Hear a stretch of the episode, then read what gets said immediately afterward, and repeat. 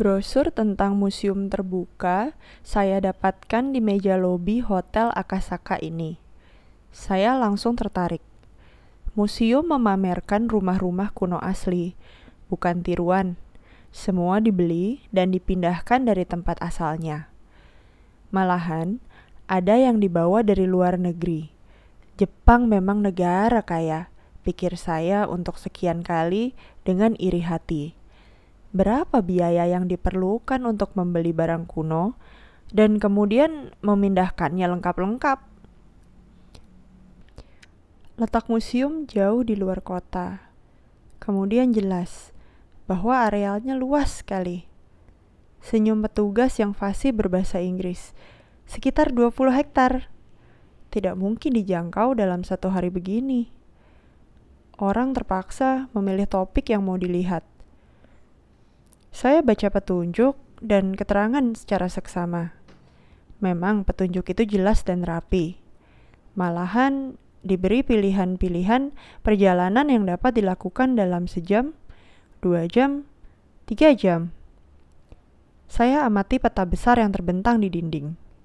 Di sebelah utara ada danau. Saya tertarik pada jalan yang mengelilinginya. Menurut keterangan, di sana dipamerkan aneka macam rumah nelayan dan rumah-rumah penduduk yang aslinya hidup di pinggir laut. Sesuai petunjuk, saya naik kereta api listrik yang khusus diadakan untuk keperluan pengunjung museum. Saya berhenti di batas danau. Lalu saya ikuti jalan keliling Rumah pertama ditempatkan langsung di tepi rumah nelayan. Pada dinding luar bergantungan bermacam-macam alat penangkap ikan. Semua diberi keterangan dalam dua bahasa. Model kapal ditempatkan terapung apung di muka air. Satu di antaranya asli, yang lain model saja. Di dalam rumah ada diorama yang memperlihatkan isi rumah kecil ini pada abad ke-17 dan ke-18. Perabot asli tidak ada yang tersimpan, namun bentuknya diketahui dari lukisan dan gambar kuno. Saya puas. Pintar sekali susunan serta ide pamerannya. Demikianlah saya keluar masuk beberapa rumah kuno asli Jepang ketika saya sampai pada persimpangan jalan. Saya heran, rasanya tidak ada di peta dalam kantor. Tapi memang jalan yang membelok ke arah kiri, menjauhi danau tampak seakan-akan baru saja diratakan. Penunjuk jalan menarik perhatian saya mutlak. Southeast Asia. Mungkin pembelian baru dari Asia Tenggara yang dipamerkan. Dan siapa tahu, ada rumah dari Indonesia. Tapi Ketika saya masuki jalan itu, tampak peti kemas dan alat-alat besar masih berserakan. Pantas belum termasuk dalam peta. Dengan rasa kecewa, saya sudah membalik ketika di tengah-tengah pepohonan samar-samar terlihat rumah. Saya mendekat cepat. Ini dia, rumah dari Indonesia. Bila melihat adanya peti kemas di sampingnya, baru saja didirikan di tempat barunya. Keadaannya juga belum di-upgrade seperti rata-rata yang dipamerkan di sini. Keterangan tidak ada. Namun, tanpa ragu, saya naik tangganya mencoba membuka pintu depan. Mudah saja, di dalam tidak ada orang, petugas tidak, pengunjung pasti juga belum. Ruangan masih kosong, kecuali alat diorama di tengah-tengah. Pokoknya, sudah ada yang dapat dilihat. Saya masuk ruangan gelap seperti biasanya rumah adat atau kuno di Indonesia. Jendela memang sesuatu yang tidak selalu ada. Saya iseng memijat tombol diorama. Langsung terdengar bunyi mesin. Kemudian lampu menyala dan terlihat adegan. Dua orang berada di dalam ruangan rumah. Seorang ibu setengah umur duduk di kursi berukir sekalipun bukan kursi mewah. Saya kagum akan pembuatan bonekanya. Jelas terlihat, bahkan terasa di wajah boneka betapa pikiran ia memandang dengan prihatin, cemas, dan ya kurang percaya akan apa yang didengarnya. Di depan duduk seorang pria muda di lantai. Ia seolah-olah menjelaskan sesuatu, lagak membujuk, merayu, fasih berbicara dengan senyum samar-samar di bibir. Perhatian saya mutlak tertarik. Cerita apa ini? Masa kan hanya berhenti begini saja? Saya memijat tombolnya lagi. Siapa tahu ada sambungannya. Harapan saya terpenuhi. Lampu mati sebentar, kemudian menyala lagi. Ada adegan berikutnya. Suasana tegang. Ibu dari adegan tadi duduk lagi dalam kursi besar. Seorang pria setengah tua, pasti suaminya, berdiri di sebelahnya. Ia mencengkam sandaran kursi, seolah-olah perlu mencari pegangan. Sedikit ke samping, berdiri seorang wanita muda. Bertiga mereka memandang ke depan, tak dapat melepaskan pandangan, sekalipun apa yang mereka lihat sangat mengejutkan, bahkan menakutkan. Sang ibu menggerakkan bibir. Mungkin ia memanjatkan doa. Ayahnya memandang dengan marah yang sangat mendalam, bercampur kesedihan yang luar biasa pula. Belum pernah saya lihat boneka yang sedemikian naturalnya melukiskan perasaan seseorang. Saya seakan-akan memandang pada muka orang hidup, sekalipun diperkecil ukurannya. Lalu wanita muda, apakah ini bukan istri sang pria muda dari adegan pertama? Sulit membayangkan perasaan yang tercermin pada mukanya. Benci, marah, tapi juga ya puas seolah-olah dalam hati kecilnya ia senang juga dengan kejadian yang dilihatnya. Lalu apa yang dilihat oleh ketiga orang ini yang sedemikian mendalam menimbulkan emosi mereka? Pria muda dari adegan pertama diapit oleh dua orang petugas kepolisian. Mukanya tunduk, lagaknya pasrah hilang gambaran pemuda manja, congkak yang saya ingat dari adegan pertama. Ia berdiri saja, bagai boneka tanpa hidup. Ia tidak mengangkat muka sekalipun ke arah keluarganya ketika ia dibawa keluar. Pintar sekali pembuat dioramanya. Dengan harapan besar sekali, saya pijat tombolnya. Pentas terbagi dua di sebelah kanan, di dalam kamar, keluarga berkumpul menghadapi seorang pejabat polisi yang sedang berbicara menggambarkan sesuatu. Sementara di sebelah kiri, seolah-olah diceritakan apa yang terjadi. Ada ladang dekat kuburan. Beberapa orang mengerumuni selokan. Lalu polisi tiba.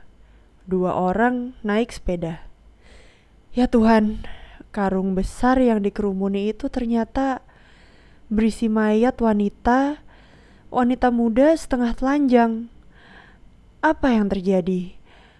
Apakah pria muda yang ditahan itu membunuh wanita ini? Kedua orang tua di sebelah kanan pentas menghadapi pejabat kepolisian dengan muka kosong, seakan-akan tanpa emosi. Karena emosi terlalu besar sehingga tidak dapat mereka rasakan lagi. Pernah saya lihat muka yang licin seperti ini, yaitu pada seseorang yang mendengarkan vonis hukuman mati. Sementara itu wanita muda duduk tertunduk sambil memain-mainkan cincin kawin di jari manisnya. Adegan di sebelah kiri berubah.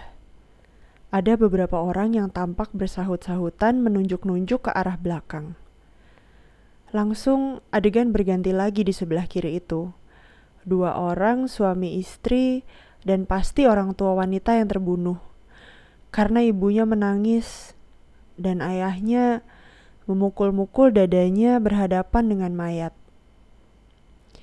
Kemudian bagian kiri pentas ini menjadi gelap kembali. Adegan di sebelah kanan yang terjadi di dalam dapur menjadi lebih jelas. Suasana sangat mencekam saya mendapat perasaan seolah-olah berada di tengah-tengah keluarga, mendengarkan kisah yang diceritakan oleh pejabat kepolisian yang membaca laporan tanpa mengangkat muka sekalipun. Pasti suaranya tanpa emosi. Tanpa saya pijat tombolnya, seluruh situasi berubah. Ini tampaknya rekonstruksi kejahatan.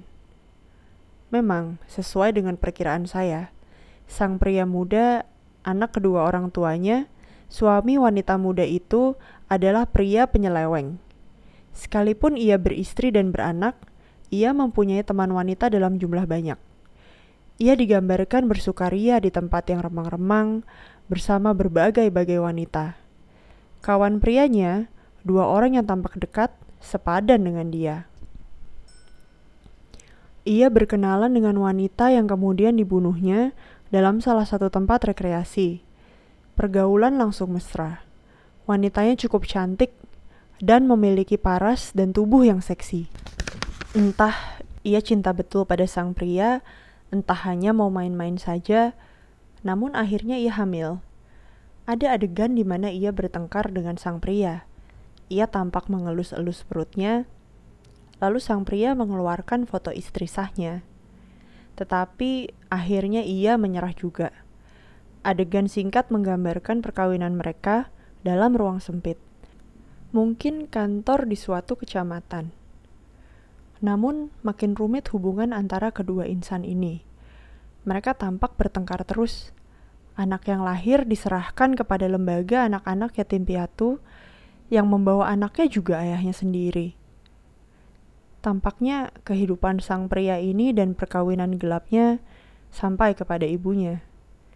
Ia ditegur ibunya. Ya, itu saya ingat dari adegan yang paling awal. Dan ia menyangkal cepat. Tetapi makin lama ia tampak makin terjepit. Ia kebingungan. Mungkin juga karena masalah uang, ia diperlihatkan marah-marah kepada istri sahnya. Langsung, ia tampak ditegur oleh ibunya sendiri. Kemudian ia marah-marah kepada istri gelapnya atau istri keduanya. Mereka kan diperlihatkan mengadakan perkawinan sah sekalipun tersembunyi. Ia terlihat juga menampar istri keduanya itu yang lalu menangis terseduh-seduh. Lalu ia bertengkar dengan kawan-kawan pria, jelas mengenai masalah uang. Akhirnya ia tampak berpergian sendiri sendirian terus, mencari hiburan di pantai, di tempat rekreasi umum, sendirian lagi berjalan-jalan. Kemudian ia mengajak istri keduanya keluar. Mereka mesra kembali, makan-makan dan minum-minum. Tiba-tiba sang istri tampak menjadi lemas, pingsan. Mungkin akibat apa yang diminumnya? Lalu, dengan gerak cepat yang mengejutkan, sang suami mencekik lehernya saya mengeluarkan jeritan kecil tanpa menyadarinya. Adegan langsung hilang. Rumah adat sepi. Diorama kosong. Sia-sia saya pijat-pijat tombolnya. Listrik mati. Saya menuruni tangga dalam keadaan setengah mimpi. Kejadian apa itu tadi? Atas dasar kebenaran. Dan bagaimana diketahui hal itu pernah terjadi dengan keluarga yang memiliki rumah ini semula? Ataukah ini fantasi belaka dari artis penyusun diorama? Jahat betul. Mengapa justru yang begini ini, kejahatan, diperlihatkan mengenai rumah adat Indonesia? Selanjutnya, saya masih mengikuti jalan melingkari danau karena perlu mengejar kereta api listrik pada tempat hentiannya. Tetapi saya sama sekali tidak ingat apa saja yang masih saya lihat. Pikiran saya penuh dengan diorama itu, seperti film tiga dimensi geraknya. Puas dengan perjalanan nyonya? Tanya petugas museum yang ramah. Saya mengangguk Memang saya puas, apalagi dengan diorama yang demikian tinggi tekniknya. Di bagian Asia Tenggara, saya mulai berbicara, lalu langsung ia menanggapi, "Oh, iya, itu nanti akan menjadi seindah bagian-bagian lain." Museum sedang dalam pembicaraan dengan beberapa negara tetangga. Yang telah akan dibangun kembali adalah dua rumah dari Filipina dan sebuah dari Malaysia Timur. Tentang Indonesia, ia mengangkat pundak. Sampai hari ini belum ada kabar. Tetapi direktur museum sudah memilih. Pembicaraan masih lama katanya. Agaknya di negara Nyonya, peraturan menjual belikan bangunan kuno sangat ketat. Saya mengangguk, bisu, kurang mengerti pula, bahkan kebingungan. Apalagi ini, rumah dari Indonesia belum sampai dibeli. Lalu apa yang saya lihat tadi? Tiba-tiba saya ketakutan dan cepat meninggalkan museum itu.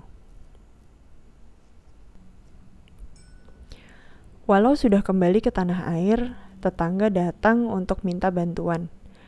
Mereka ada kenalan dekat yang keluar, hanya ingin sekali menjual rumahnya yang sudah lama sekali dirasakan kurang cocok. Akan tetapi, karena rumah itu termasuk kuno, bahkan rumah adat, maka mereka terbentur pada peraturan negara yang melarang barang dan bangunan kuno dijual ke pihak asing. Orang Jepang datang untuk melihat rumahnya, Katanya telah mendengar bahwa rumah itu mau dijual. Jepang berminat. Rumah itu akan ditempatkan dalam museum terbuka, yaitu museum yang khusus memamerkan rumah-rumah kuno. Di sana akan dibuka bagian terpisah untuk wilayah Asia Tenggara. Rumah dari Indonesia akan diberi tempat yang indah. Pemilik rumah telah menulis surat permohonan kepada Dinas Purbakala. Tetapi sampai hari itu belum ada jawaban. Sekalipun demikian, sudah dikirim satu penilaian ke daerah bersangkutan. Mereka menunggu kabar dengan harapan besar. Bisakah saya menanyakan kepada teman saya yang katanya ada hubungan dengan dinas purbakala itu? Mereka perlu uang sekali, tanya saya. Bukan begitu pula, rumah itu dianggap rumah sial. Dengan uang yang akan diterima, mereka bermaksud membangun di tempat lain. Sial bagaimana? Tanya saya sambil merasa takut mendengar ceritanya. Rumah itu sudah sial dari semula. Ketika sedang dibangun, balok besar menjatuhi seorang pekerja yang meninggal langsung. Lalu, agaknya santunan kepada keluarga pekerja tidak memuaskan sehingga timbul cekcok ramai di desa mereka. Dan selanjutnya ternyata bahwa kehidupan keluarga penghuni rumah juga tidak bahagia. Anak tertua jatuh sebagai pilot waktu membawa pesawat pertama sesudah ia lulus sebagai pilot. Bayangkan, dari empat anak wanitanya, tiga mengakhiri perkawinan sebagai janda sebelum tahun perkawinan kelima. Yang seorang lagi melarikan diri sesudah satu malam, dan suaminya entah apa sebabnya sekarang hidup bersama orang tuanya. Lalu anak bungsu, anak pria kesayangan ibunya. Ingat tentang muka pria dalam diorama ajaib itu tak dapat hilang dari mata saya. Anak bungsu ini, cerita tetangga saya, dari kecil sudah manja, tak dapat dikendalikan. Di sekolah ia juga kurang berhasil. Lalu ia bekerja pada perusahaan pamannya. Ibunya berpendapat bahwa seorang istri yang tabah pasti dapat mengubahnya menjadi lebih matang, lebih bertanggung jawab.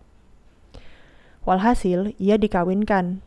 Semula ia menolak, namun ibunya dapat memaksanya dengan bujukan kuat, mungkin uang. Dalam bulan pertama perkawinan, ia sudah mencari kawan-kawan lamanya ia melanjutkan kehidupan bujangnya yang tak karuan. Seolah-olah ia tak ada istri yang kemudian juga mengandung. Pada suatu ketika ibunya mendengar bahwa ia mempunyai istri kedua. Tetapi waktu ia ditanya, ia menyangkal mutlak.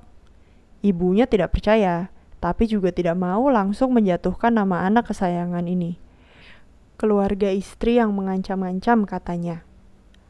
Pada suatu hari, ayahnya sendiri memergokinya dengan wanita, istri keduanya itu. Ayahnya marah sekali karena malu menghadapi besan. Lagi pula, istri pertama telah mengancam meninggalkan rumah keluarga suaminya. Hal itu akan berarti pukulan besar bagi keluarga tersebut. Maka sang ayah mendesak keras pada anaknya untuk melepaskan istri kedua itu. Lalu, tapi saya sudah paham akan kelanjutannya. Bukankah saya melihatnya dalam diorama di Jepang? Namun demikian, saya terdiam. tidak sanggup mengeluarkan sepatah kata pun. Cerita berlangsung sesuai perhitungan. Sang suami muda merasa terjepit ke mana-mana. Karena itu, ia memutuskan untuk melepaskan istri kedua itu, tetapi caranya ia membunuh istrinya. Mayat istri itu ditemukan oleh penduduk dekat kuburan. Mayat dimasukkan ke dalam karung. Tetangga mukanya muak. Saya diam. Ia telah ditahan. Ada saksi yang melihat ia mencekik istrinya. Tetapi ia tidak mau bicara, tidak mau mengaku. Dan memang semua masih dalam penyelidikan, masih harus dapat dibuktikan. Pasti benar juga tuduhannya, kata saya tanpa menyadarinya. Semua memandang saya cukup heran. Saya rela cepat. Maksud saya, masa iya ada tuduhan seberat itu kalau pihak berwajib tidak memiliki kenyataan? Mereka mengangguk, terdiam. Kata tetangga, mudah-mudahan mereka akan diperbolehkan menjual rumahnya. Saya berjanji akan mencoba membicarakan halnya dengan rekan yang bekerja pada dinas purbakala. Dan memang selanjutnya saya dengar bahwa rumah itu bisa dijual ke pihak Jepang. Bukan termasuk rumah yang dianggap unik, keterangannya. Museum terbuka di Jepang yang membeli, kata rekan saya. Akan diberi tempat istimewa. Saya sudah tahu tempatnya dekat Danau Indah. Tetapi saya tidak yakin bahwa diorama yang saya lihat di sana akan dapat dilihat juga oleh pengunjung nanti.